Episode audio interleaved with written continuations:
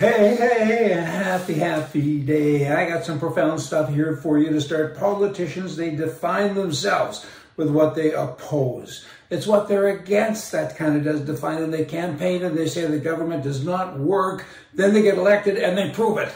Hey, this woke world of craziness is still something to be thankful for because every day we got to wake up and be happy that we're not liberal.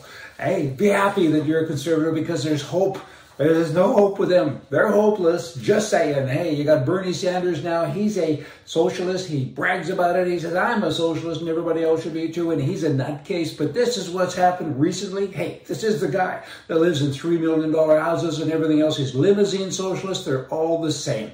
They don't even know what it is. How do they define themselves? How about stupidism? That would kind of be it. Instead of socialism, Bernie Sanders now says, hey, I'm having a campaign dinner and uh, we're against capitalism and it's going to cost you $95 to come and see me. And it was just a ticket. Actually, it wasn't even a dinner. That even makes it worse.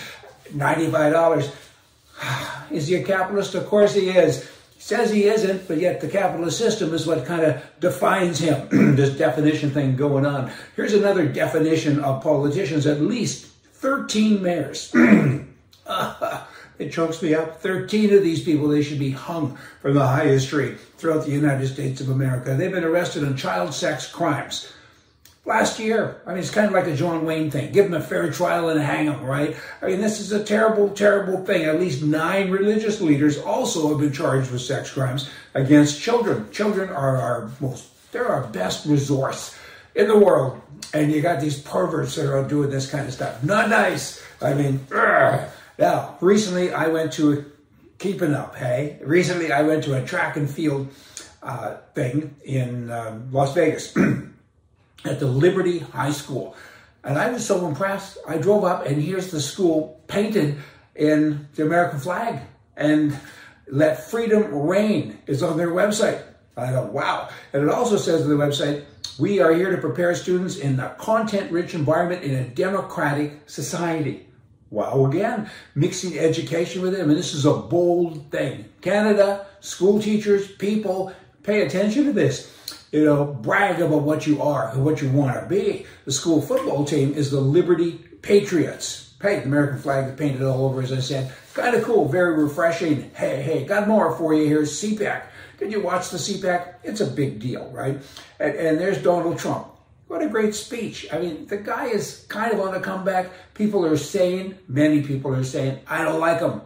But he's our guy. He can save us in America. It's not just America. He can save Canada. He can kind of save the world. You need somebody like him who is bold and who can talk. He said this, one little excerpt of his speech, which I like. When I accepted the Republican nomination in 2016, I declared, I am your voice. He certainly has been a voice. He says now, I am your warrior. I am your justice. And for those who have been wronged and betrayed, I am your retribution. Either they win or we win. And I promise you this if I win, we will again be a free nation. Pretty nice stuff. He goes on to say, in typical Trump style, my campaign is taking off like a rocket. He says, yeah, that's kind of cool. The power of our movement will save the nation. Wanted to give you a little biblical thing that a, uh, a viewer sent me. I think it's kind of cute.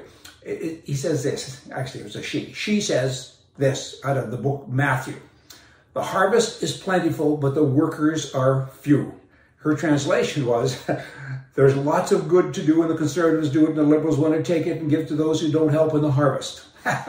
it's kind of a nice little thing to throw in. Now, lastly, I am at the NRA AGM uh, starting April 14th in Indianapolis. If you all are there, watch for me. Flag me down. I'd love to see you and have a visit. And uh, then there is London, Ontario, Canada, which is uh, an AGM as well for the CSSA, Canadian Shooting Sports Association. That's on Saturday, April 29th. They have a dinner and it's called Stick to Your Guns. I kind of like that. And there's other events too, starting that morning at 10 a.m. And I've been a huge supporter of the CSSA for a dozen years or more. And uh, when I had a TV show years ago, they were sponsored for at least a year. And if you all are in the area in London, Ontario, come by. Come by and visit with me, sit with me, and we'll chat about the freedom in Canada and all the freedom that you don't have, that people and organizations like the CSSA are trying hard to get back for you. And uh, they're a good organization. And I kind of think they'll get it back for us. Because, hey, we need help, huh? Y'all come back. See ya.